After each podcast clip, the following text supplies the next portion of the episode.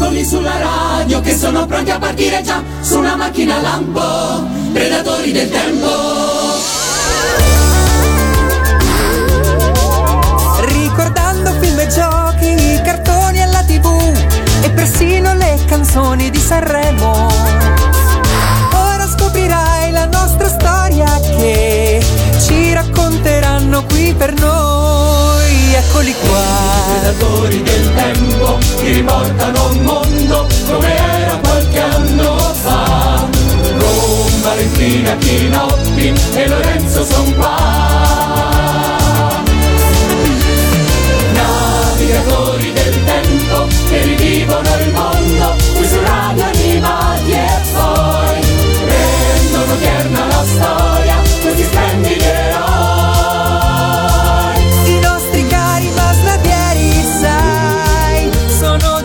Tra noi gli avvenimenti di ogni anno qua racconteranno poi. Eccoli sulla radio che sono pronti a partire già su una macchina a lampo, predatori del tempo. Ciao a tutti e ben arrivati a questa nuova puntata dei Predatori del Tempo. Ho detto arrivati perché in fondo dai, facciamo dei viaggi spazio-tempo, per e cui si può, va bene anche sì, dire arrivati insomma. Siamo in un nuovo anno, abbiamo varcato, fatto il famoso giro di boa degli anni 90 e siamo arrivati al 1996, ma prima di addentrarci ovviamente dobbiamo parlare di chi c'è qui con me, ovvero Valentina. Ciao a tutti. E Chinoppi. Ciao, ciao a tutti, ben ritrovati. Chinoppi, sei un po' distratto? Non sono per niente distratto, okay, sono assolutamente concentrato su questo 1996 che ci ha regalato un sacco di belle cose e noi, come ogni volta, come ogni settimana, andremo a masnadierare per portare, insomma, per vedere un po' cosa c'era nel 1996.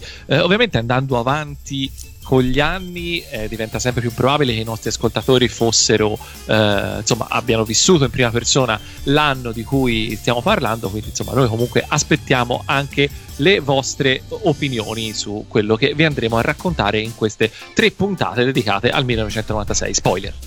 Spoiler pazzesco insomma. Cosa facevate voi nel 1996? Sentiamo.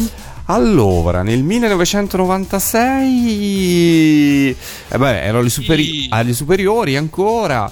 Una delle estate del 1996 fu, diciamo, la mia seconda estate indipendente con gli amici, quindi la ricordo molto bella, l'estate del 1996. Io nel 1996 ho preso la maturità, quindi ho preso il diploma e quindi l'estate del 1996 l'ho passata tutta quanta in giro per il mondo. Devo dire che l'estate della maturità secondo me è una di quelle cose che poi nella vita non ti si ripresenterà mai più, perché bene o male è qualcosa che, insomma, un capitolo che si chiude, poi hai tempo, non hai da studiare in genere. Nel mio caso neanche sì. Prima però sì, infatti non che prima, cioè, ecco, non è che però. Ma parliamo un po' dei fatti del 1996, proviamo a fare un minimo così, un riepilogo dei fatti più salienti del 1996, giusto per contestualizzare un po' quello che poi vi racconteremo, che riguarda insomma il cinema, la TV, la musica, i cartoni animati ovviamente, però insomma per calarci un po' nel 1996. 1996 fu un anno di elezioni. In Italia fu l'anno che segnò la prima sconfitta elettorale di Silvio Berlusconi, in Russia fu l'anno in cui venne eletto Boris Yeltsin, Bill Clinton venne riconfermato presidente degli Stati Uniti, quindi per il secondo mandato, l'ONU elegge come segretario generale Kofi Annan, a cui poi verrà assegnato il premio Nobel per la pace qualche anno dopo, e anche se in realtà non è che il 96 sia un anno particolarmente noto per la pace, in realtà c'è ancora la guerra nella ex Jugoslavia, anzi diciamo in realtà quella si è conclusa ma non si può ancora parlare esattamente di pace, e è l'anno in cui Israele e l'OLP cercano un accordo e firmano un accordo una sorta di accordo di pace che avrà purtroppo vita molto, molto breve. È l'anno in cui per la prima volta dopo tantissimo tempo si registra un calo nella mortalità da HIV, quindi la medicina comincia a intuire qual è la strada per delle terapie, anche se chiaramente la diminuzione della mortalità non significa e anche secondo me anche la prevenzione, esatto, perché all'epoca se ne faceva veramente di oggi. Bravo, infatti, veramente molto di più di oggi. E è l'anno della pecora Dolly, ve la ricordate la pecora Dolly? La prima pecora clonata, che fece non si parlava di altro a un certo punto, sembrava che clonare le pecore oggi il passo successivo forse fosse avere l'esercito di cloni tipo Guerre Stellari, sembrava che fosse quello. Sì, da lì al 2000 più esatto meno, cioè, invece chi si sbilanciava con queste previsioni ci hanno indovinato, esatto, sì uguale proprio tantissimo, direi, no? Esatto, questo era un po' quello che succedeva nell'anno in cui io ho preso il diploma di scuola superiore. Facciamo la prima pausa musicale di questa puntata dei Predatori del Tempo, e prima di avventurarci nel mondo musicale di quell'anno, quindi quello che ha caratterizzato le classifiche di vendita, ci ascoltiamo una sigla che in qualche modo con le classifiche di vendita c'entra, e come, perché nel 1996 fu pubblicato il Fivelandia numero volume 14 e fu l'ultimo Fivelandia ad aggiudicarsi il disco di platino per le copie vendute. Dopo un po' di anni, diciamo, di vendite comunque importanti, ma non così forti da permettere una certificazione di questo tipo, il Fivelandia 14 riuscì in questo intento e Cristina D'Avena ritirò il premio. Lorenzo, scusami, tu che ne sai? C'è un motivo per cui proprio questo Fivelandia vendette di più di quelli precedenti? Allora, secondo me perché diciamo che eravamo arrivati allo zoccolo duro degli anni 90, cioè una nuova generazione di piccoli telespettatori era arrivata ad una maturità tale per cui poteva comprarsi dischi. Per cui, diciamo, è l'anno di Sailor Moon e il mistero dei sogni, che in qualche modo comunque porta con sé alle spalle tutto il successo delle serie precedenti. Ci sono tante serie importanti che arrivano, quindi secondo me c'è un nuovo boom, una nuova primavera della TV dei ragazzi, Mediaset in questo caso ovviamente, e secondo me appunto c'è un po' tutti questi elementi messi insieme che permettono proprio al Fivelandia 14 di aggiudicarsi questo risultato. E allora io direi dal Fivelandia 14 ci ascoltiamo Calimero, che fu in qualche modo la sigla che regalò un grande successo a Cristina D'Avena, ma ci portò anche Franco Fasano come autore di lì in poi di importantissime sigle. Ascoltiamocela.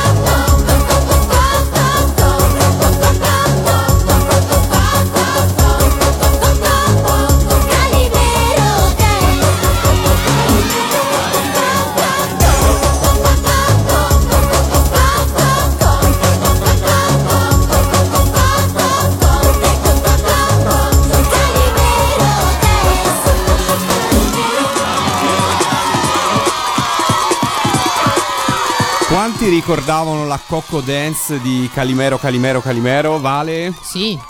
Ti piaceva? Allora, sì, cioè nel senso la trovo una canzone comunque simpatica.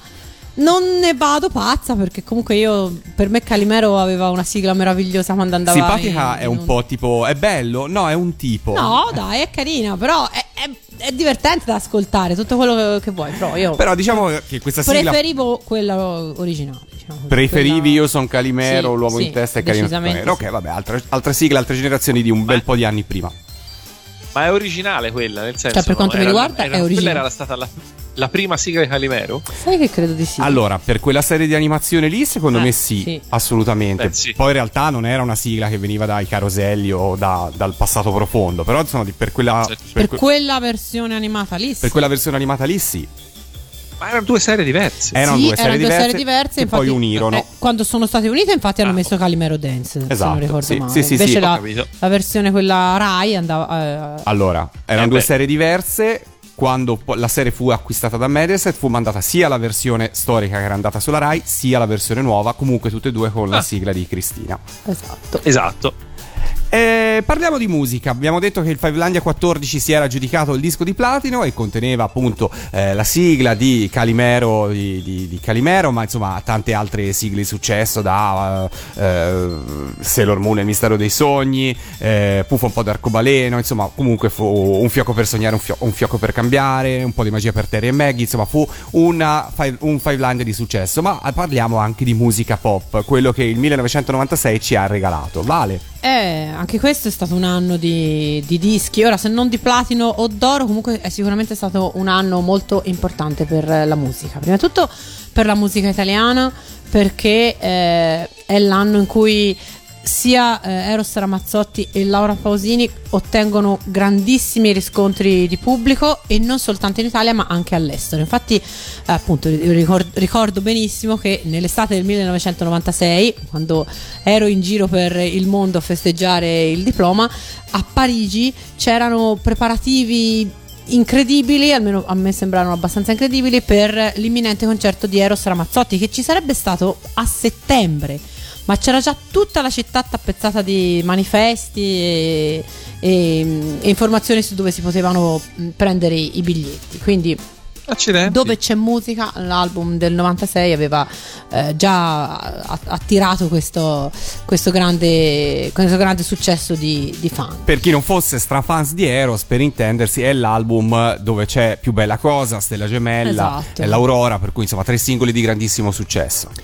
Poi è l'anno in cui esce La fabbrica di plastica, che è un disco di Gianluca Grignani, che ora io non sono esattamente una fan di Gianluca Grignani, direi proprio di no, però ricordo che questo disco aveva delle sonorità molto, molto rock, molto particolari, e mi colpirono tantissimo. E in qualche modo mi è dispiaciuto che poi Grignani non abbia continuato lungo quella strada, perché secondo me avrebbe potuto dare molto alla musica italiana in quella direzione. In realtà commercialmente fu per Grignani un passo falsissimo, perché si discostava completamente dal primo lavoro, tant'è che fu molto criticato per questa cosa, perché in qualche modo insomma si voleva che lui in qualche modo cercasse di replicare quello che era stato il successo del primo anno, cosa che poi paradossalmente farà nel terzo album, che è molto più vicino al primo rispetto di quanto lo sia il secondo, per cui secondo me La fabbrica di plastica è un bellissimo album di musica italiana. Io vi invito a scoprirlo, perché io condivido assolutamente con te, Valentina, questo. Purtroppo secondo me se l'è giocato malissimo, perché se fosse stato il terzo album arrivato a seguito di un secondo grande successo, quindi sei consacrato ormai, cioè dopo il secondo album in qualche modo sei... Se col terzo album in qualche modo riesci a dare una svolta anche in una direzione diversa, è perfetto. Invece giocarselo al secondo è stato un bel azzardo. Vabbè. È facile dirlo, però sai, l'ispirazione magari in realtà non è proprio così, perché Massimo Luca, che è stato produttore di Gianluca Grignani in quegli anni, ci ha proprio raccontato come in realtà alcuni pezzi poi del terzo album erano inizialmente stati pensati per il secondo, per cui ci fu proprio una sua volontà di invertire, di fare questa svolta. Peccato. Vabbè, hai visto? Comunque alle volte si dice, no, che il secondo disco è quello più difficile. Lo diceva quello, Caparezza anche. Lo dicono tutti, il secondo disco, il secondo libro, la seconda recita, tutto. No, però è vero, insomma, aveva avuto un enorme successo e non fare un disco fotocopia, come probabilmente gli sarà stato chiesto dall'etichetta discografica, è stato sicuramente una cosa importante. Io ricordo il disco mi piacque per quel poco che avevo sentito, perché comunque non ce l'avevo e ero fermato a quello che si poteva sentire in giro, e ricordo che il pensiero fu: accidenti, guarda Grignani come si è velocemente affrancato dall'immagine di Belloccio inutile che canta soltanto ballad per adolescenti, e invece poi, insomma, probabilmente appunto questo flop di vendite lo ha un po' caratterizzato, purtroppo, l'ha un po' frenato l'ascesa.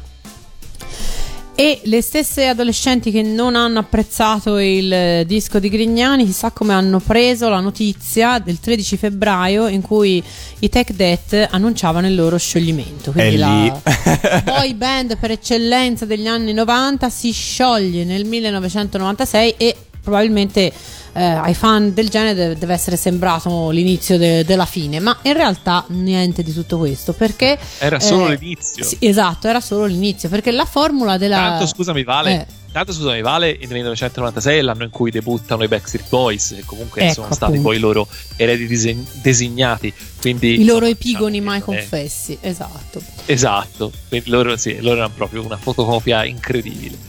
Vai pure avanti, scusami. E però devo dire che a me forse i Backstreet Boys piacevano di più. Ma sono due scuole di pensiero diverse, perché comunque i Take That sono british in tutto e per tutto.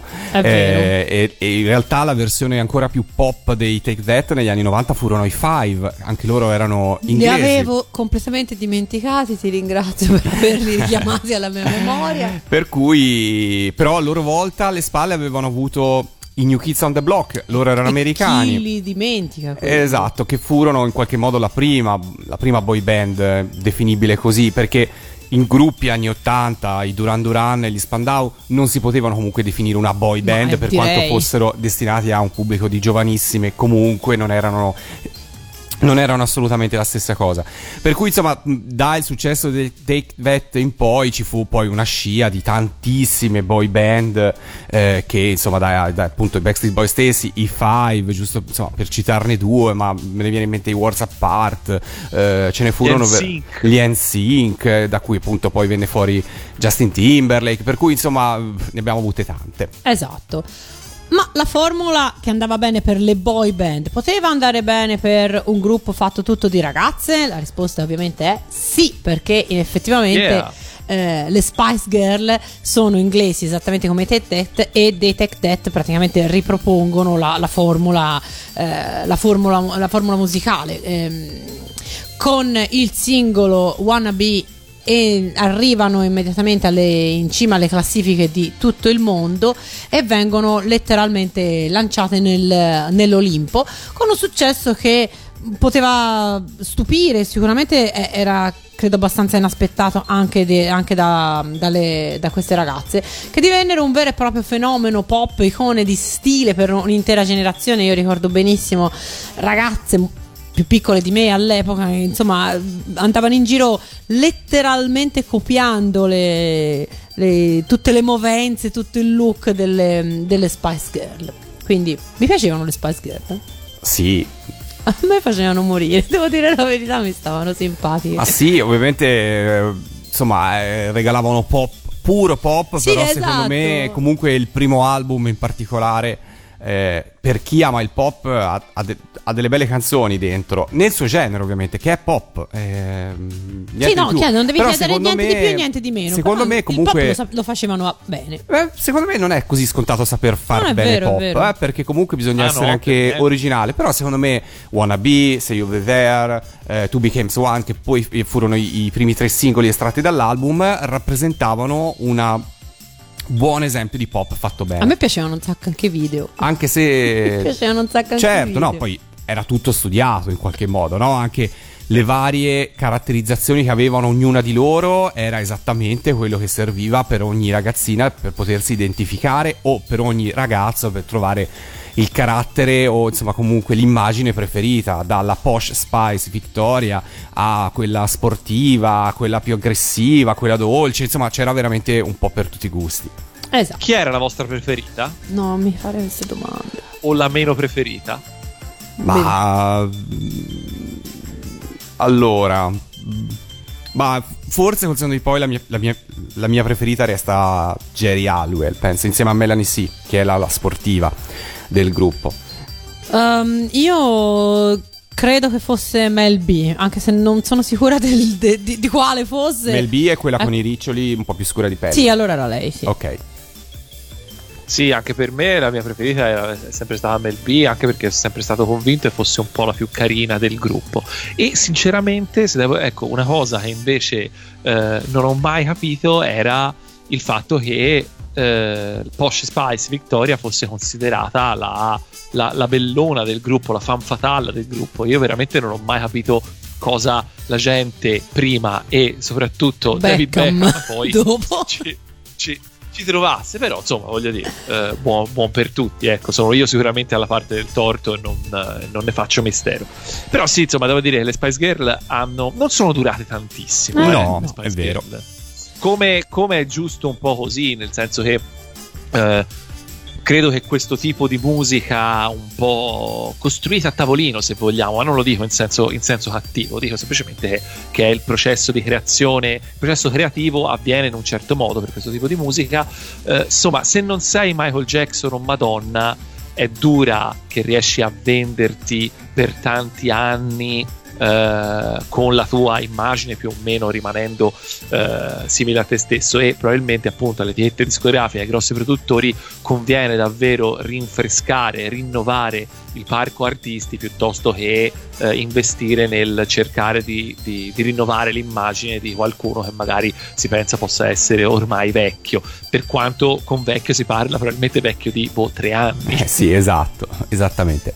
Facciamo un'altra pausa musicale, con una sigla del 1996, perché il 1° ottobre del 1996 debutta su Canale 5 un nuovo preserale, un nuovo quiz, un gioco. L'angolo di ottobre? Sì, in qualche modo sì, però ce lo siamo giocato così, parleremo di altro nell'angolo di ottobre. Sì, sì. E invece ricordiamo quella che fu il preserale di Canale 5 dal 1996 fino al 1998.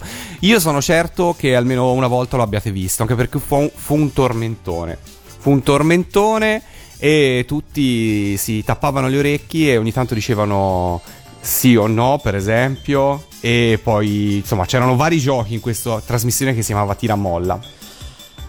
Allora io l'ho rimossa completamente. Vabbè, non saprei neanche dirti se l'ho vista mai, però adesso mi dici sì o no. Vabbè, allora qualcosa, io ti faccio sentire una sigla e poi me lo dirai tu, ok? Sentiamo. Vai. La sigla.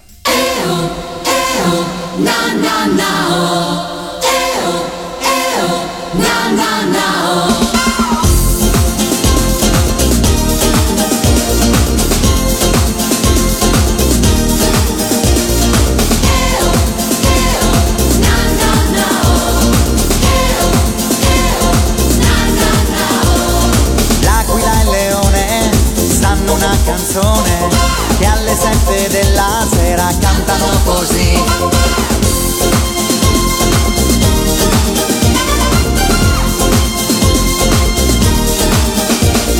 Senti come suona la televisione, senti come cantano contenti sui metro.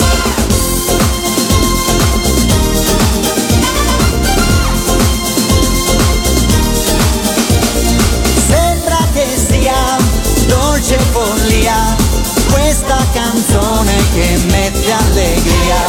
Eo, na na na oh. Eo, eo, na na na oh. Eo.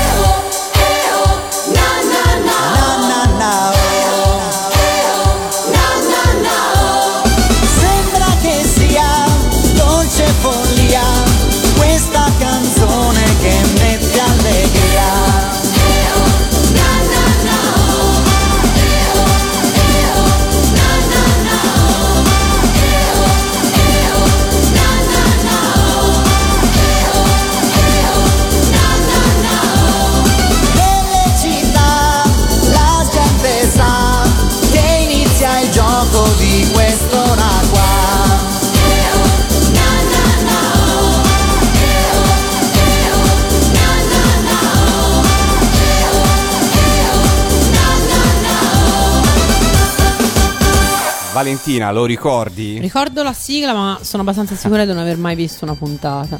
E non ti ricordavi neanche del quiz finale in cui i concorrenti con le cuffie in testa dovevano rispondere con un sì o con un no a delle domande che Bonolis sottoponeva loro. Loro non potevano sentire la domanda, a un certo punto dovevano dare una risposta, per cui perdevano o vincevano premi in base alla loro risposta data a caso, ovviamente. Ma non l'hai mai visto? Mai okay, visto, vabbè. Perché penso prendiamo che se genere me la sarei ricordata. Prendiamo atto. Follia. Prendiamo atto. Era il primo programma, diciamo, di un certo peso della coppia Bonolis Laurenti, o c'era stato qualcosa anche prima? Beh, diciamo che insomma fu un bel successo la trasmissione, per cui Bonolis veniva da altro tipo di trasmissione. Ma non era la prima volta che facevano coppia, assolutamente. Loro già da Urca facevano coppia insieme, per cui, Urca era eccezionale, per cui era insomma Urca era eccezionale, sì, lo confermo. È vero, quello era proprio un programma, quello è un programma cult. Chissà se è mai stato riproposto. No, viene replicato ogni tanto in orari random. Sì, viene ogni tanto replicato. Comunque, insomma, giusto per citare tutti, il quiz era appunto firmato tra gli altri da Corrado insieme a sua moglie Marina Donato, Stefano Jurgens e Stefano Santucci. Insomma, fu un team di autori che poi ha fatto tantissimi programmi di successo nella TV commerciale e non solo. E torniamo alla musica. Niente, discutevamo anche del fatto che se dallo scioglimento dei Tech Death Robbie Williams poi ha iniziato una carriera solista di veramente di tutto rispetto, stranamente il successo non ha premiato i tentativi solisti delle varie Spice Girl quando poi si sono sciolte. Peccato, perché qualcuna secondo me avrebbe meritato forse maggior fortuna. Secondo me l'unica che ci ha provato davvero è stata Jerry, e che per un po' di tempo, insomma, se non sbaglio, almeno un disco suo vendette abbastanza. Più che un disco, però... un album, un po' di singoli, Cicolatino, sì, di singoli. E la cover di It's Raining Men. Ecco, queste furono me lo ricordo bene perché era il periodo in cui, si parla di qualche anno dopo, era il periodo in cui ero in servizio civile, e mi ricordo che insomma i singoli di Jerry erano più o meno quel periodo. Io ricordo invece quelli dei... Mel C, mi avete detto che è quella che ha cantato con Bryan Adams. Con Bryan Adams, è vero, sì. Poi forse anche ne ha fatto un paio di brani. Ne ha fatto uno molto carino con una delle TLC. Forse è quello che penso, sì, okay. Quello mi piaceva parecchio. Quella era veramente una bella canzone. E quindi insomma niente, nessuna Spice Girl insomma ha sfondato nell'Olimpo della musica come solista, o almeno con continuità. Esatto.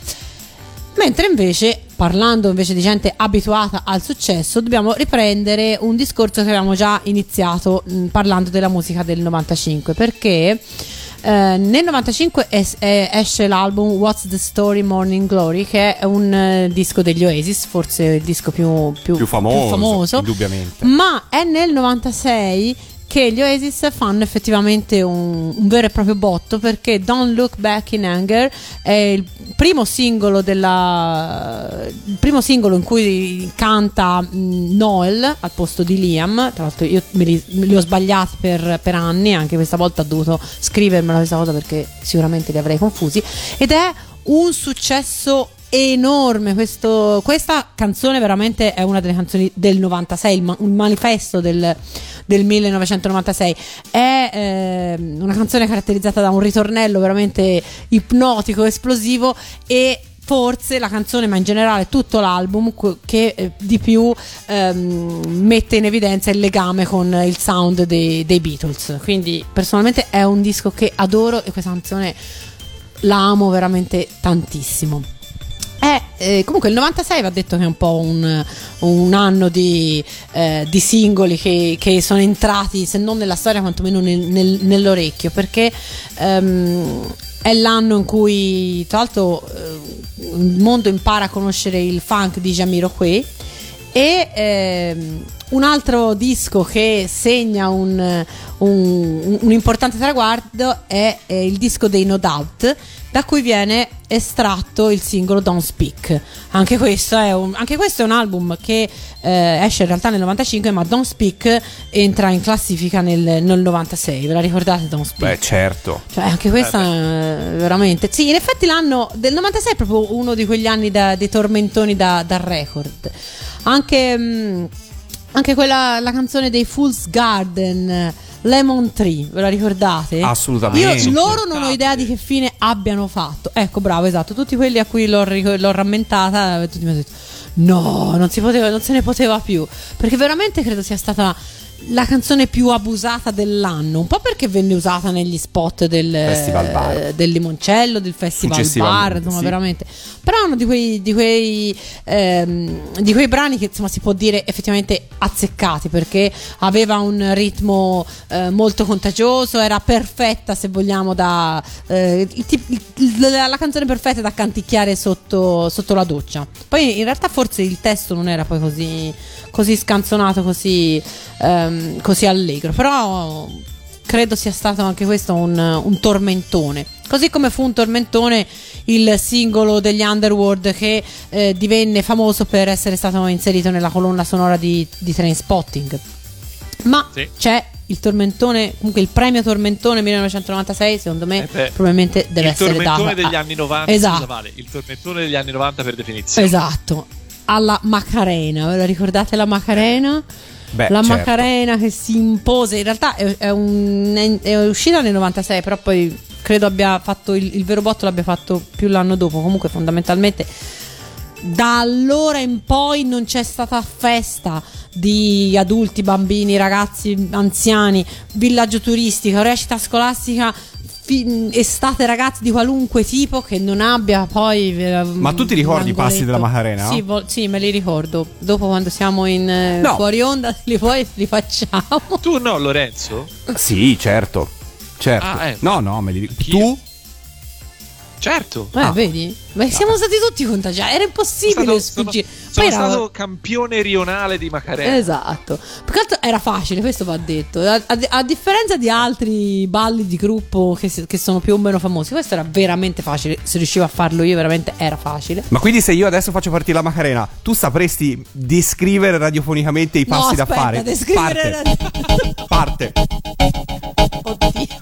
Allora, pronta, Vale, dai, allora parte. Braccio destro sull'avambraccio sinistro. Ok. Poi il contrario. Ok. Aspetta, com'era? Vale, sei partita a metà. Sono partita a metà, se non me lo ricordo, allora non me lo ricordo più. Allora. No, aspetta. Chinoppi, provaci tu. Devi mettere le mani sulla testa, è vero, a un certo punto. Vabbè, senza musica, perché poi con la distanza magari non sono a tempo, però vai. Braccio avanti, palmo in giù. È vero, hai ragione. Braccio avanti, palmo in su, mano sul tipo gesto dell'ombrello, altra mano tipo braccia incrociate, poi mano sul fianco opposto, altra mano sul fianco opposto, mano sul fianco giusto, altra mano sul fianco giusto, sculettare, salto. Si cambiava direzione. Va bene, uno dei momenti meno radiofonici della storia dei radio animati. Il balletto radiofonico. Spiegare un balletto per radio penso che sia una cosa. Però vabbè, dovevamo celebrare la Macarena. Però è facile. E se uno non voleva ascoltare gli Oasis, la Macarena e tutti i tormentoni del 1996, cosa poteva ascoltare? Non lo so, altri spunti? Poteva ascoltare il metallo, poteva ascoltare il rock duro e poteva vivere la fase della fine ormai del grunge. Ormai Seattle e le sue sonorità. Non era grunge. Ma avete tutti detto che era grunge, quindi adesso ho passato una settimana a studiare come si diceva. E comunque Vale, scusa, ricordo che la scena di Seattle era viva e vegeta. Nel 96 esce il secondo disco dei Presidents of USA. Esatto, e questo basta e avanza. No, infatti. Scusami se è poco. Invece nel 96 appunto si iniziano comunque ad ascoltare, a cercare sonorità nuove e anche nuovi nomi. Per esempio, uno dei nomi che dal 96 si fa conoscere è Marilyn Manson. Un nome che in teoria già è tutto un programma e che propone una musica abbastanza particolare, perché effettivamente il suo rock, il suo metal sono molto, molto forti e però sono cambiati i tempi, perché Marilyn Manson è un personaggio che oltre a capirne di musica ne capisce anche di marketing, ne capisce anche di pubblicità, e infatti perché tutti parlano di Marilyn Manson, non tanto o non solo per la sua musica, ma anche perché con la sua immagine, con questo suo proporsi in modo decisamente ambiguo, solleva come al solito lo scandalo di tutti i ben pensanti americani, e quindi poi di contro, insomma, come reazione poi quelli di tutto il mondo, e quindi tutti parlano di Marilyn Manson, forse più della sua immagine, ho detto, che più che delle sue caratteristiche musicali, per apprezzare le quali forse ci vorrà più tempo. Il panorama in realtà della musica dura, come l'abbiamo, della musica con la barba, come l'abbiamo definita altre volte, è comunque sempre più suddiviso in piccole nicchie, in piccoli sempre più in diramazioni veramente, veramente varie. Abbiamo detto che col 95 si impone il metal più melodico e di provenienza nord europea, poi si impongono i Sepultura. No, a Lorenzo non glielo chiedo neanche, ma no, cioè questa roba io a Chinoppi posso chiedere se ascoltava i Sepultura. Allora, i Sepultura non mi sono mai piaciuti più di tanto, nel senso che io non ho mai amato. Io ho sempre preferito i gruppi metal col cantante che canta. Sì, anch'io, anch'io ho questo piccolo difetto. Però devo dire che Roots, il disco di Sepoltura che esce nel 96, è una pietra miliare, perché appunto riescono in qualche modo a creare qualcosa di diverso, a fondere un po' quello che era la musica metal, death metal, o insomma quello che fanno Sepoltura, perché sinceramente con tutte queste classificazioni sottogeneri faccio un po' fatica. La fondono appunto con delle influenze della musica più tribale, appunto roots, radici. Loro vanno a ricercare le radici musicali del loro paese, che è il Brasile, e tra l'altro curiosamente nello stesso anno gli Angra, che sono l'altra band metal brasiliana per eccellenza, tra l'altro di genere completamente diverso, perché loro vanno più su verso il prog, escono un disco, Holy Land, che fa più o meno la stessa cosa, cioè anche lì cerca di andare a cercare tra quella che era la musica tradizionale brasiliana, quindi con risultati tra l'altro completamente diversi, perché appunto i generi, per quanto entrambi si può parlare di heavy metal, più in generale, insomma, se si ascolta i due dischi sembrano davvero due generi, e sono due generi completamente diversi. Sì, tra l'altro gli Angra secondo me hanno proposto delle sperimentazioni musicali veramente, veramente interessanti, veramente particolari. Certo, forse non di ascolto facilissimo, però secondo me, guarda, sarebbero da recuperare gli Angra. Alcune cose degli Angra secondo me erano eccezionali. Quei dischi degli anni 90 degli Angra sono invecchiati un po'. Esatto, così, bravo, infatti, però sono invecchiati molto precocemente, diciamo. Però è una cosa che col prog a volte succede. Sì. Tra l'altro io ricordo questa all'epoca appunto l'altra parte della mia famiglia era grandissima fan di Sepoltura, e mio padre che faceva... Scusa? Tutti al mare con la cassettina di Sepoltura. No, tutti al mare, ormai ognuno andava per conto suo. Però il fatto è che mio padre quell'anno andò in Brasile per lavoro e ci stette tanto, e partì con una lista di dischi introvabili dei Sepoltura, e lui avrebbe dovuto trovare da solo, peraltro. Vale, mi si spiegano tante cose comunque adesso. No, ma io in questa cosa non c'entro niente. Io in questa cosa veramente non c'entro niente, però insomma ricordo che alla notizia il babbo va in Brasile, allora ecco, questi me li devi comprare laggiù. Ok, vabbè. Sarebbe come se all'epoca qualcuno andava in Giappone e gli diceva prendimi tutte le videocassette della serie sempre mio padre che è andato più volte in Giappone riceveva sempre delle liste a cui attingere per me, e non solo tanto per me, e tutto Ninja Boy comunque, no. No, davvero, andate avanti, rimanendo un pochino più sul metal. Comunque è il 96. Rimanendo sul prog, intanto è l'anno in cui i Tool fanno il botto. I Tool, esatto. gruppo che a me sinceramente sono sempre rimasti un po' troppo difficili da ascoltare. In realtà anche a me, perché fu più o meno il periodo in cui mi resi conto che tutto sommato il prog alla fine non faceva per me. Tutte le volte cercavo di trovarci l'entusiasmo che vedevo ci trovavano altri, però poi alla fine mi sono arresa. Mentre invece è l'anno in cui i Metallica svoltano definitivamente, e non posso dire parolacce per descrivere quello che fanno nel 96, ma Load, se c'eravate nel 96 basta che cerchiate di ricordarvele. Esatto, è il primo disco dei Metallica dove francamente loro si sono un po' venduti, mettiamola così. Hanno visto che potevano vendere un po' snaturandosi, che non c'è niente di male alla fine nello snaturarsi e nell'evolvere, però Load è un disco a mio parere veramente molto debole e molto MTV. Sì, sono perfettamente d'accordo. Non puoi. Mentre invece il disco dei Metallica più interessante del 96 non è fatto dai Metallica, perché nel 96 esce l'esordio degli Apocalyptica, esatto, che sono un gruppo di 4 violoncellisti finlandesi che pubblicano questo disco di cover dei Metallica, che diciamo, ascoltarlo tutto già diventa un po' un problema, secondo me. No, che ascoltarlo tutto non ti conviene, o lo ascolti a rate. Però insomma l'idea è interessante, gli arrangiamenti sono interessanti, il risultato è, per quello che è, un risultato che comunque è riuscito ad attirare l'attenzione di quello che era il pubblico metal, che a mio parere verso la fine degli anni 90 comincia piano piano a prendersi meno sul serio.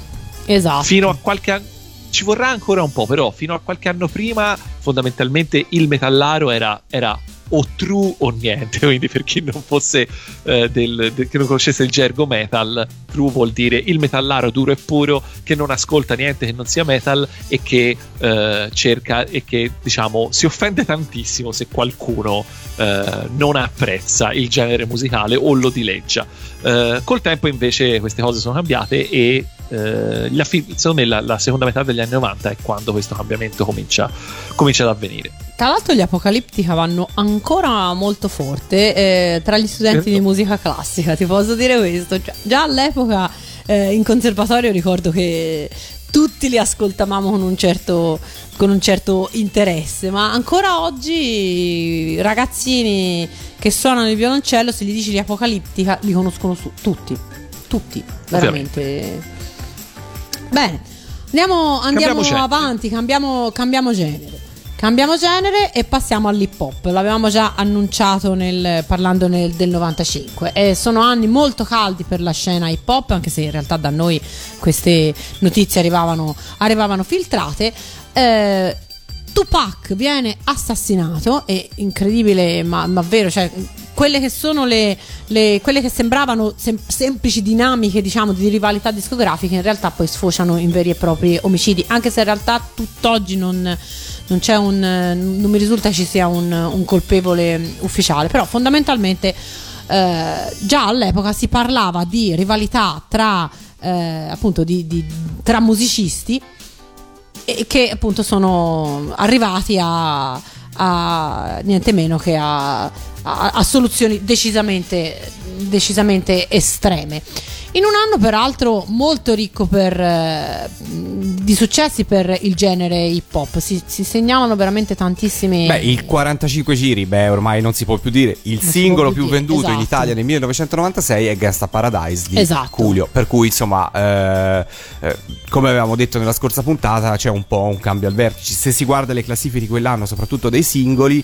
c'è un misto, la dance che l'ha fatta da padrona fino a quel momento inizia ad essere un po' insidiata dal mondo del rap, insomma, in qualche modo dai Fugees e da Coolio e appunto Coolio Iglesias, esatto, ma anche California Love di Tupac e Dr. Dre, insomma, esatto, ha un buon successo. E tra l'altro si comincia a sentire anche in Italia questo si comincia a percepire questa questo amore, questo interesse per l'hip hop, perché comunque sono veramente tante le produzioni di quel genere, chiaramente declinato all'italiano, perché, all'italiana, perché insomma ci sono gli Articoli 31, Neffa, i Sottotono, insomma ci sono tanti gruppi, tanti interpreti che in quegli anni iniziano a cimentarsi con quel genere di sonorità.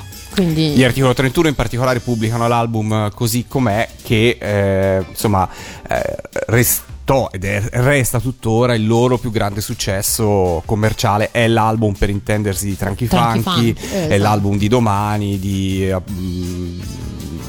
del funkitarro, per cui insomma di tanti singoli di successo fu uno dei successi dell'estate. Ah sì, tra l'altro non so se è vero, sei tu l'esperto di classifiche, però ricordo che all'epoca si diceva che gli Articolo 31 quell'anno avevano venduto più di Franco Battiato, che aveva pubblicato quell'anno il disco quello con La Cura. Guarda, non solo, non so se è vero, hanno venduto più di altri, per esempio George Michael, che tornò con lo splendido album Older proprio nel 1996, e hanno venduto più di Battiato.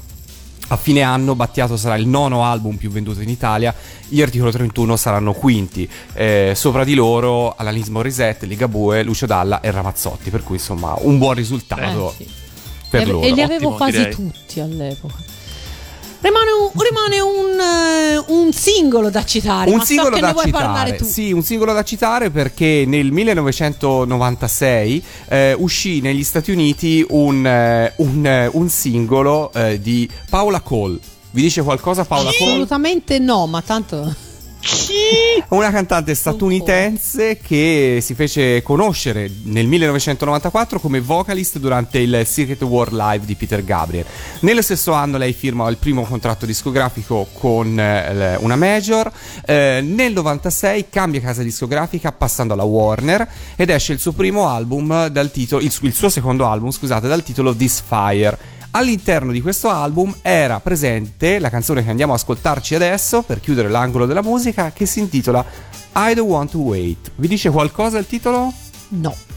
Eppure nel 2003 diventerà una sigla famosissima, però noi siamo nel 96 e ce l'ascoltiamo lo stesso perché è l'anno in cui è uscita, e sono certo che tutti la ricordano. Eccola qua. So open up your morning light and say a little prayer for I. You know that if we are to stay alive and see the peace in every eye.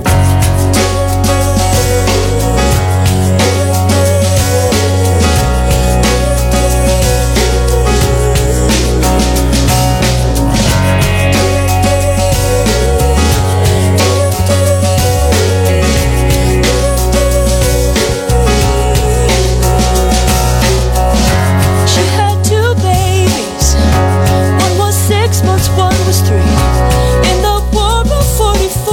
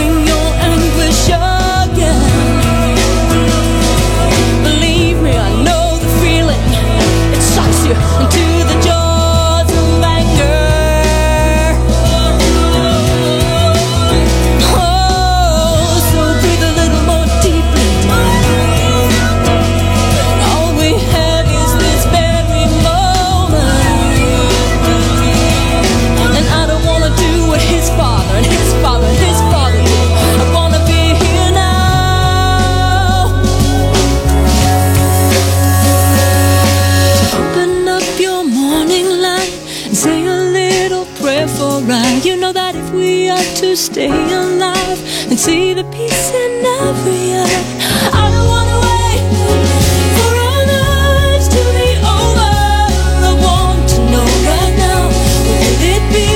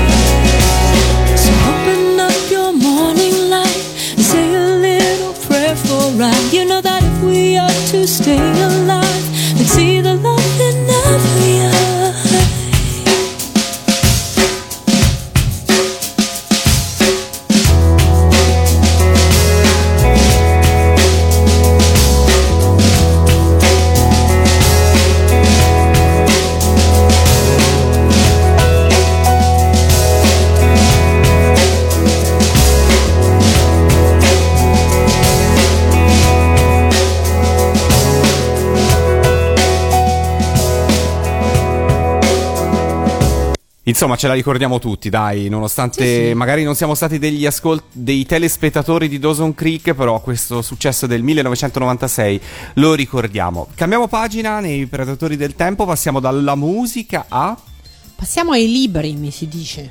Passiamo libri, ai libri, perché la narrativa, ora non esageriamo, la letteratura non lo so, però la narrativa sicuramente, perché nel 1996 esce negli Stati Uniti, però attenzione perché questo è importante, negli Stati Uniti esce A Game of Thrones, ovvero il primo libro delle cronache del ghiaccio e del fuoco, scritto da George W.R. Martin, che è era all'epoca noto come scrittore di fantascienza, autore per il cinema e la TV, compilatore di antologie, aveva già vinto veramente tantissimi premi nel campo della narrativa fantastica di genere fantascientifico e decide di cimentarsi per la prima volta con invece la narrativa fantastica più di stampo fantasy, di stampo classico, ispirato, lui ha sempre detto, dalla lettura invece di un libro, di un ciclo di romanzi che col fantasy niente hanno a che fare, ovvero con il ciclo dei Re Maledetti, che è un ciclo di romanzi storici che sono quasi dei saggi, diciamo, sono dei saggi a cui è stata data un po' la forma del romanzo di uno scrittore francese, di Maurice Drouin, che sono veramente romanzi belli, però insomma hanno trattano un argomento un po' particolare, insomma, forse all'epoca era quasi inimmaginabile, insomma, che potessero fare da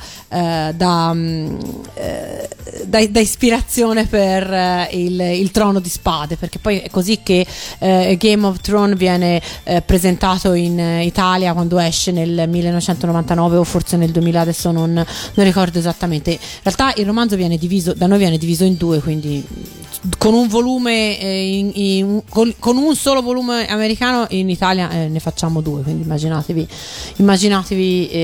l'idea del marketing che c'è dietro.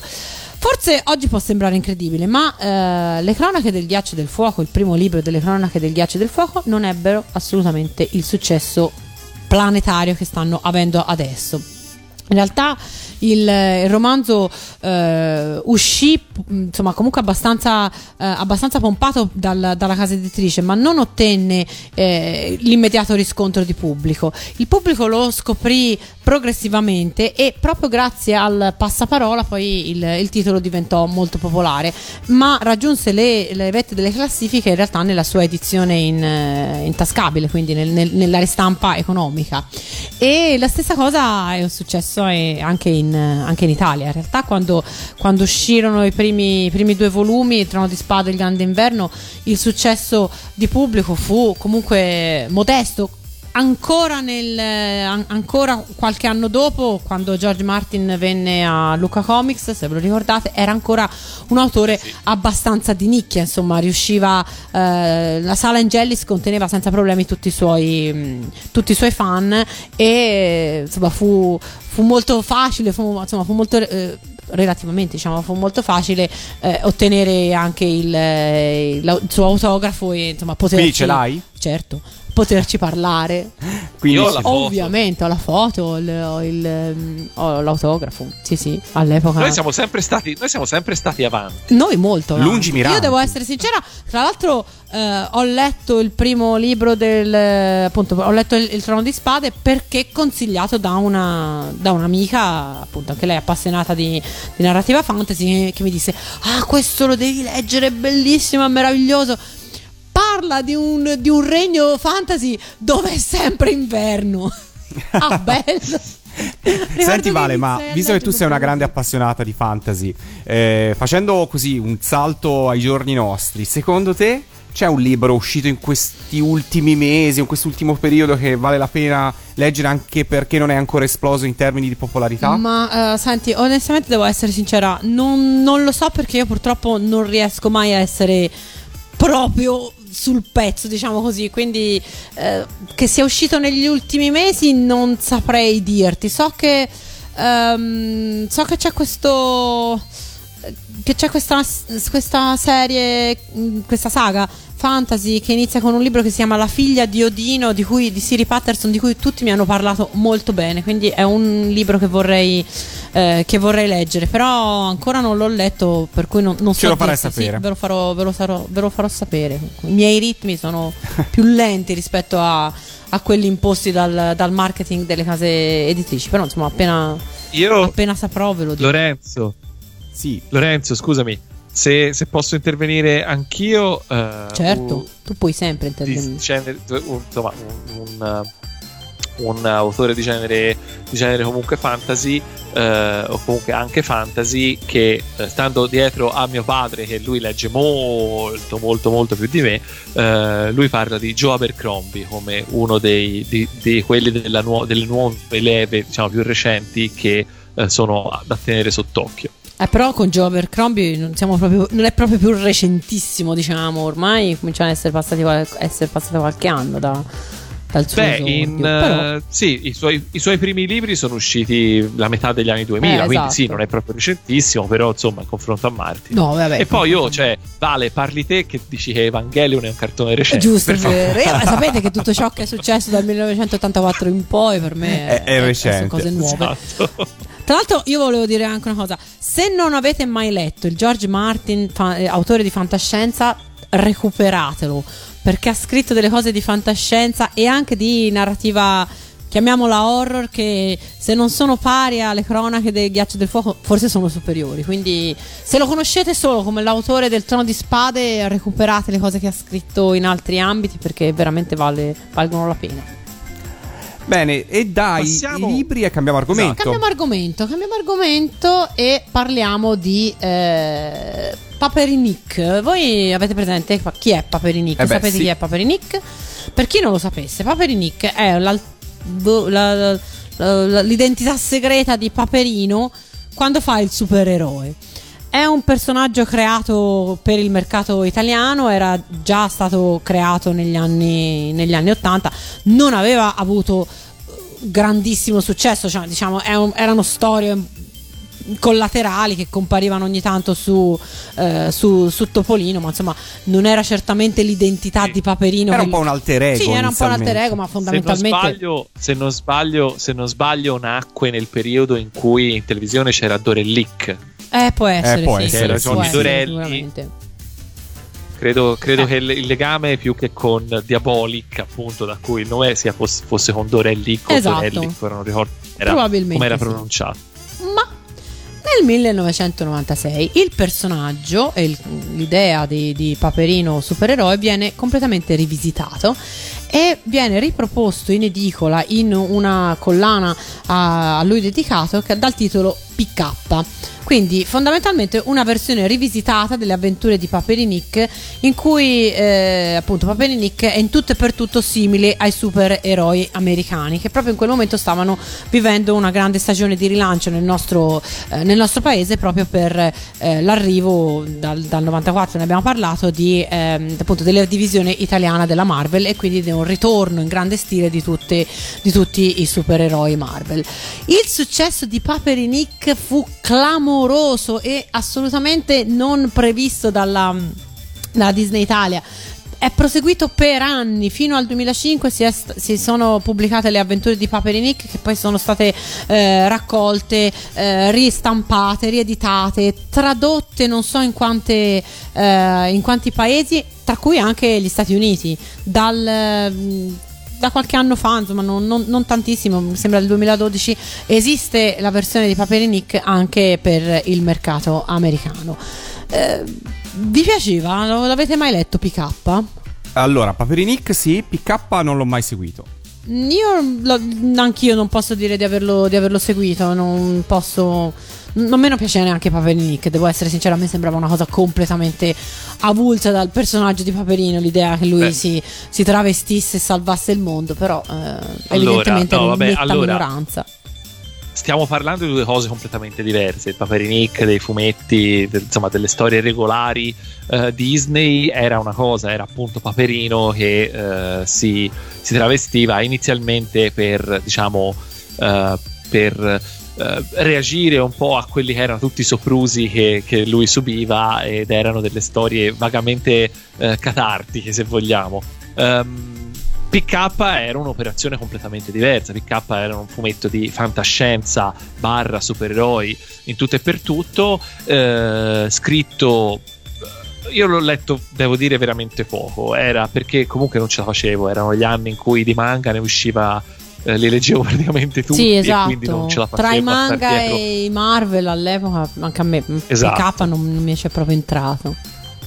Detto questo, PK, insomma, se poi si va a vedere, c'erano dietro delle firme di persone che poi, insomma, sono andate avanti ad essere a diventare sceneggiatori o comunque autori, ma anche disegnatori di fumetti italiani tra i più quotati. Tra l'altro, io credo che comunque buona parte del successo, anche se vogliamo, dell'impatto che ebbe PK fu proprio dovuto a questo effetto sorpresa. Nessuno si aspettava che un fumetto Disney con protagonista Paperino, che è appunto uno dei personaggi storici di Disney, quindi non un personaggio creato apposta, potesse raggiungere questo livello, diciamo, di maturità. La gente si immagina Topolino in edicola come il Topolino, quello dove c'è la rubrica della posta con le letterine dei lettori, insomma quello dove d'estate c'è il regalo, il topo binocolo. PK era qualcosa di completamente diverso, aveva un target leggermente più alto, era scritto bene, era pensato bene per quel periodo, per un periodo, come dicevi giustamente te, Vale, di rilancio di un certo tipo di fumetti. Andava a completare l'offerta e a prendersi magari una nicchia di mercato che era pronta per ricevere una cosa del genere. E insomma il successo duraturo è stato testimoniare che l'idea era pensata molto bene, e la cosa funzionò e come. Bene, facciamo un'altra pausa musicale, e per restare a tema c'è un brano che nel 1996 tornò a nuova vita. Perché? Il brano in questione è La famiglia di Topolino, che nel 1986, quindi esattamente 10 anni prima, era stato interpretato da Daniela Goggi ed era stato sigla di Pista, il varietà televisivo dei ragazzi di Rai 1, che insomma vedeva la stessa Daniela Goggi affiancare Maurizio Nichetti alla conduzione, e il brano fu scritto da lei, da il grande Bruno Lauzi. Nel 1996 uscì un album che si intitolava Johnny il Bassotto e i suoi amici, non in TV in questo caso, e in quell'occasione Bruno Lauzi reinterpretò la sua famiglia di Topolino, per cui ce l'ascoltiamo e restiamo ancora nel 1996 con i Predatori del Tempo.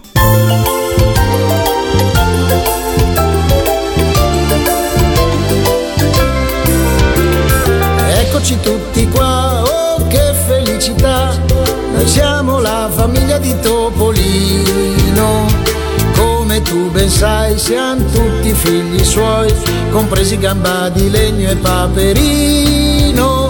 Zio Paperone sta per litigare già, non vuole che i bassotti gli stiano vicino, chiederà aiuto ai bravi qui qua qua, storia che ne verrà, chissà come finirà, solo chi è stato attento lo saprà.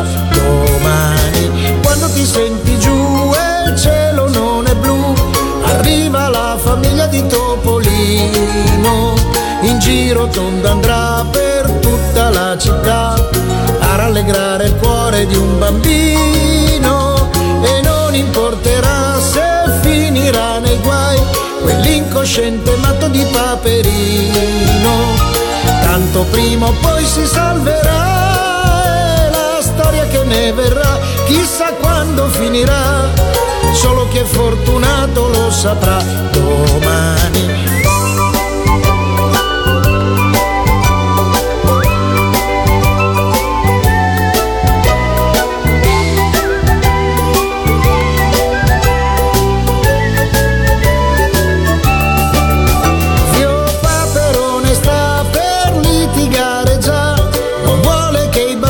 stiamo vicino, chiederà aiuto ai bravi qui qua qua, è la storia che ne verrà, chissà come finirà, solo chi è stato attento lo saprà.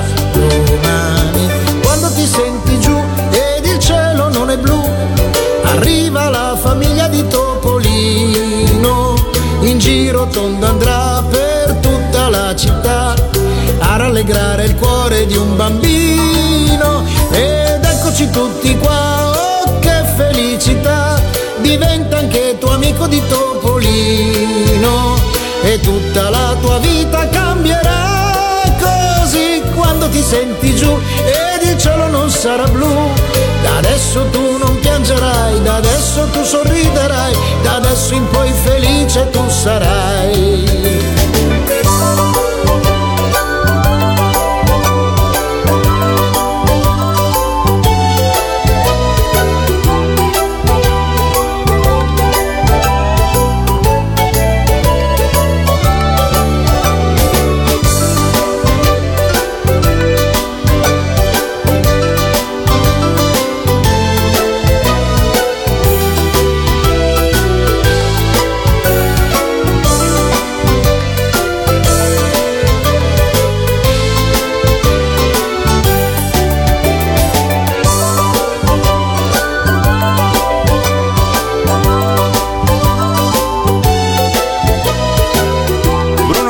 La famiglia di Topolino su Radio Animati, i predatori del tempo.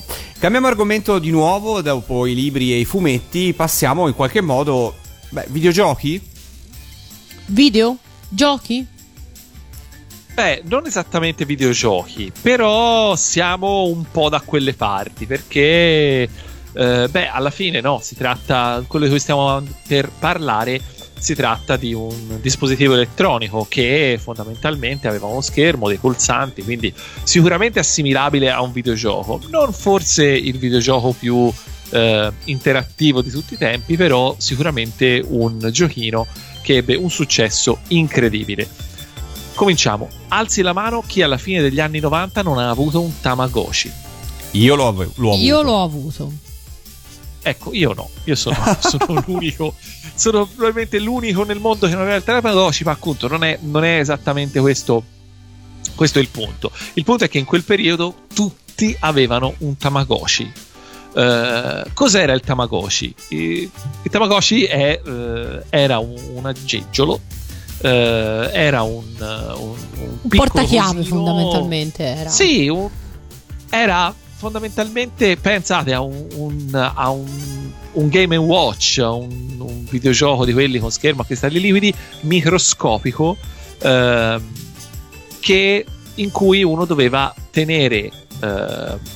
doveva aver cura di un cucciolo virtuale. Tamagotchi, il nome deriva da è un crasi tra Tama, la parola Tamago che in giapponese vuol dire uovo, quindi questo spiega anche da dove veniva il nome Tamagon del cartone animato di diverso tempo prima. E C, che è la parte Salute. Finale della parola, esatto. Grazie, che è la parte finale di watch, in giapponese si pronuncia watchi, che appunto vuol dire orologio, quindi un uovo orologio, perché effettivamente non ricordo se segnava l'ora effettivamente, però sicuramente era a forma di uovo, e il suo scopo era appunto quello di permettere a lo sventurato acquirente di poter accudire un cucciolo virtuale, appunto. Questo è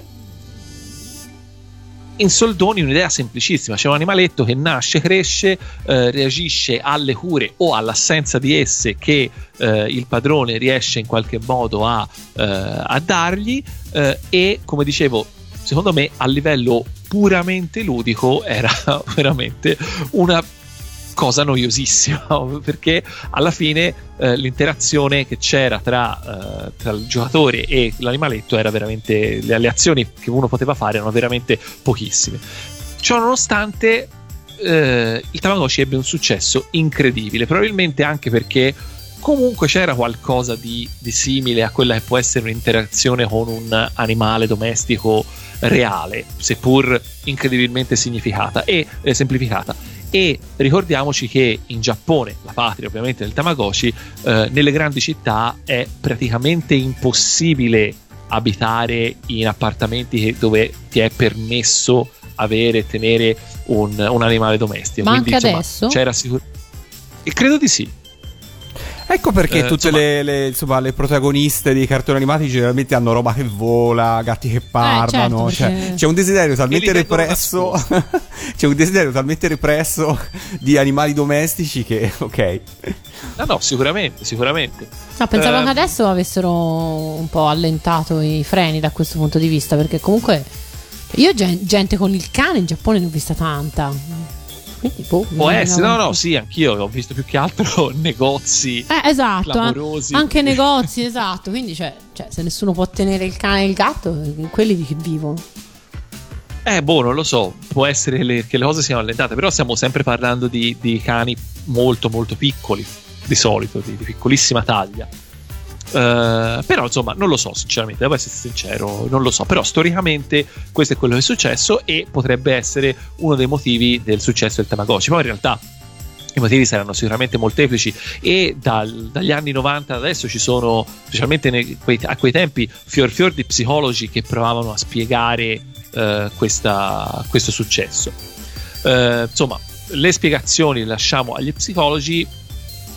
Guardiamo le conseguenze. Le conseguenze è che si dice che al momento in cui il Tamagotchi arrivò in Europa, ovvero verso la metà del 97, in Giappone si vocifera se ne vendessero uno al secondo. Accidenti. Giusto per... Ovviamente facilitate al fatto che il prezzo era decisamente contenuto e che fosse una cosa che appunto non richiedeva chissà quale... mente geniale per poter essere messo in funzione.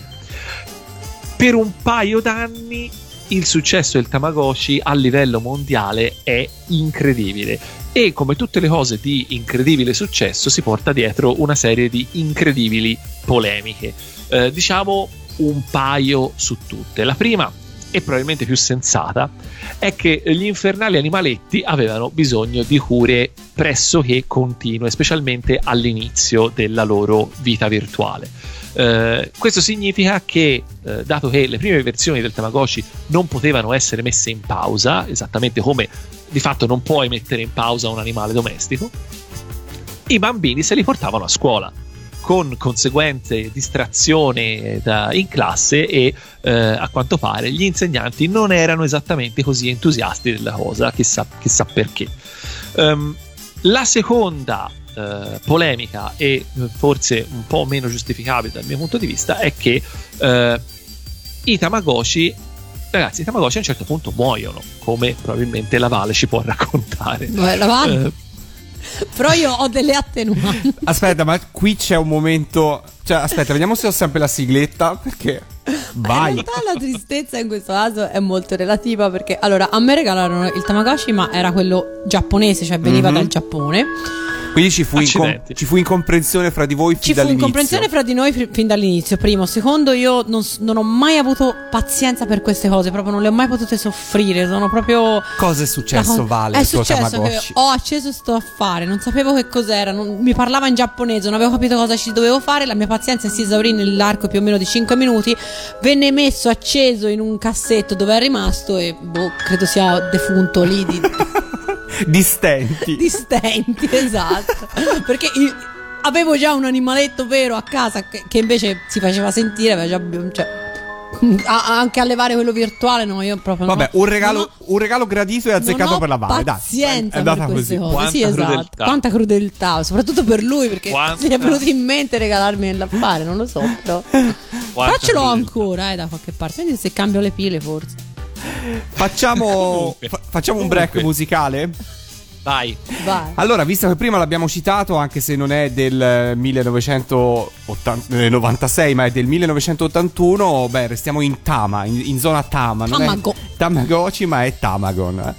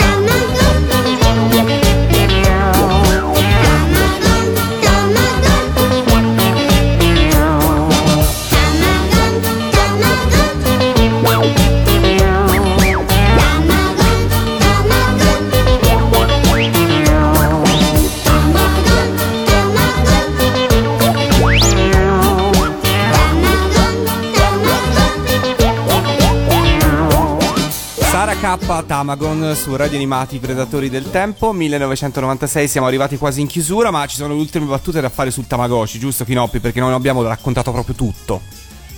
No, mancano le ultime cose. Appunto, parlavamo della morte purtroppo dei Tamagotchi e questa cosa si portò dietro un sacco di polemiche, perché vabbè, ovviamente parlavano, cioè partirono le leggende metropolitane, che poi magari in alcuni casi potevano anche essere vere, però insomma di bambini caduti in depressione o addirittura suicidi a causa della morte del loro animaletto virtuale, più in generale, più insomma parlando di cose documentate, ci sono state diverse proteste di associazioni, di genitori, di insegnanti, di non so, di qualsiasi cosa vi venga in mente, che insomma, che dicevano che il giocattolo era diseducativo, non adatto ai bambini e che quindi doveva essere ritirato. Ovviamente tutto questo non fermò l'ascesa del Tamagotchi, che appunto sì, ebbe un'ascesa velocissima, ma poi anche una discesa altrettanto veloce, perché veramente nel giro di 2 anni, almeno in Italia, nessuno ne sentiva più parlare. Ma secondo me anche in Giappone. Sì, in Giappone diciamo il brand è stato riesumato varie volte, ci sono stati vari tentativi di rilancio più o meno riusciti. Pochi anni fa il Tamagotchi fu rilanciato esattamente nella stessa foggia con cui era fatto negli anni 90, quindi con un target proprio esclusivo di nostalgici, perché ovviamente insomma, no, veramente non lo puoi vendere ai ragazzini di oggi un Tamagotchi, tant'è che poi dopo qualche tempo è uscita anche l'app, quindi insomma ci sono anche le app, ci sono state ovviamente un sacco di copie di bootleg del Tamagotchi di vario genere, tra cui il più famoso, i Digimon, che nascono esattamente come il Tamagotchi, anche se poi quasi subito evolvono in qualcos'altro, e questo ha fatto sì che il brand sia rimasto molto più vivo e vitale fino ai giorni nostri. Insomma, alla fine i Digimon sono diventati quasi subito, prima di tutto, un gioco di carte collezionabili alla Pokémon, quindi sono diventati da una copia del Tamagotchi a una copia dei Pokémon. Cosa? No, niente, io ero convinta invece, pensa un po', che i Digimon fossero una roba che avesse a che fare con i Pokémon. Sì, infatti, mai e poi mai avrei detto che avessero un legame col Tamagotchi. No, invece mi chiedevo se dei Tamagotchi è mai stata fatta una serie animata. Sì, pure. C'è una serie animata, c'è un film d'animazione. Queste sono tutte cose che risalgono alla metà degli anni 2000, se non sbaglio, in cui il Tamagotchi hanno cominciato a dargli, insomma, a disegnarlo come una creaturina che non è più semplicemente una cosa tipo 10 pixel per 10, ma insomma a disegnarlo in un certo modo. Quindi sì, però è arrivato tutto molto in ritardo rispetto a quello che era la fase iniziale. Cioè, alla fine la Bandai, che è la ditta che produceva il Tamagotchi, ha sicuramente beneficiato tantissimo delle vendite del Tamagotchi, tant'è che nel 96 la Bandai non se la passava esattamente benissimo e insomma il Tamagotchi è stato il prodotto che li ha rilanciati alla grande. Però sì, in effetti non hanno colto la palla al balzo per farlo diventare un brand multimediale, però è vero che ancora i tempi non erano maturi per quelle cose, insomma per queste cose qui, anche se in realtà poi vedremo che già nel 96 in Giappone nascerà un altro prodotto che abbiamo già nominato un paio di volte quest'oggi e ne parleremo nelle prossime puntate. Io direi che appunto devo dire che personalmente io non ho mai avuto un Tamagotchi, non ne ho mai sentito il bisogno, l'ho sempre trovato francamente una cosa dal valore così, dal valore intrattenimento veramente veramente inesistente. Però devo dire che ricordo che all'epoca i miei amici spesso e volentieri ce l'avevano, magari gli durava molto poco anche a loro, però ce l'avevano, e devo dire che a me mi ha sempre fatto l'impressione di una di quelle cose che all'epoca la compri perché ce l'hanno tutti, non costa tanto, per cui tanto vale avere questo Tamagotchi. Non so se voi avevate avuto la stessa impressione all'epoca. Sì, comunque è una cosa che durò poco anche per me in termini di divertimento, non c'è dubbio. Un po' più che della Vale, però dai. Sì, un po' più della Vale. Il mio record è imbattibile. Ma infatti, assolutamente. Va bene, allora siamo arrivati in fondo anche a questa puntata dei Predatori del Tempo. Visto che tu prima hai citato, caro Chinoppi, i famosi insegnanti che in qualche modo sequestravano i Tamagotchi perché distraevano gli alunni che, pur di tenere in vita i loro esserini digitali, giocavano anche durante le lezioni, c'è un insegnante che, televisivamente parlando, del 1996 conquistò un notevole successo, e questo insegnante prende il nome di Marco Columbro, perché nel 1996 debuttò su Canale 5, esattamente l'8 marzo del 1996 debuttò la serie Caro Maestro, ottenne oltre 7 milioni di spettatori ascoltatori e fu un successo inaspettato, tant'è che erano ancora praticamente in onda gli episodi che si decise di girare la seconda stagione con altri episodi, e anche la seconda fu un discreto successo. Inspiegabile la scelta di non fare una terza stagione, di seguire questo filone, ma in realtà ci si concentrò su una serie simile ma che non ottenne secondo me lo stesso successo, la stessa popolarità, che fu Sei Forte Maestro, e non ebbe esattamente la stessa, appunto, lo stesso successo. La sigla ce la ricordiamo, ed è proprio con la sigla cantata da Marco Columbro che chiudiamo questa prima puntata dedicata al 1996 dei Predatori del Tempo. Tutti d'accordo? D'accordo. Allora un saluto da parte di Lorenzo, un saluto da parte di Valentina e un saluto da parte di Chinoppi. Alla prossima settimana. Ciao. Ciao.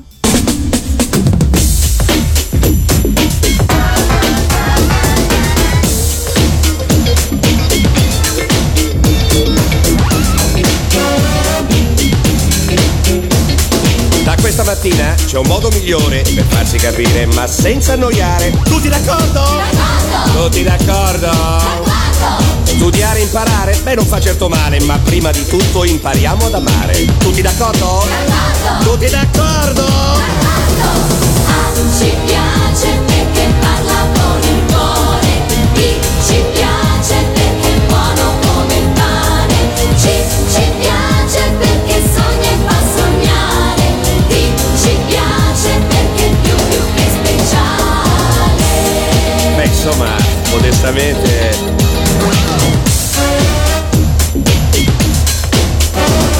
Il mondo di fuori non cambia colori, facciamoci sotto, gli diamo due mani. Tutti d'accordo? D'accordo. Tutti d'accordo? D'accordo. Da questa mattina facciamo sul serio, chi vuole sognare lo faccia davvero. Tutti d'accordo? D'accordo. Tutti d'accordo? D'accordo. A ci piace perché parla con il cuore, B ci piace perché è buono come il pane, C ci piace perché sogna e fa sognare, D ci piace perché è più che speciale, A ci piace perché parla con il cuore, D ci piace perché è buono come il pane, beh, buono, adesso vediamo buono, perché sogna e fa sognare, questo sì, D ci piace perché è più che speciale, beh, speciale, insomma, faccio il possibile, adesso Simone. La vuoi piantare di mangiare la pizza? È tutto il giorno che mangi la pizza. Adesso facciamo il dettato, d'accordo? D'accordo. Ecco, svegli ragazzi, eh?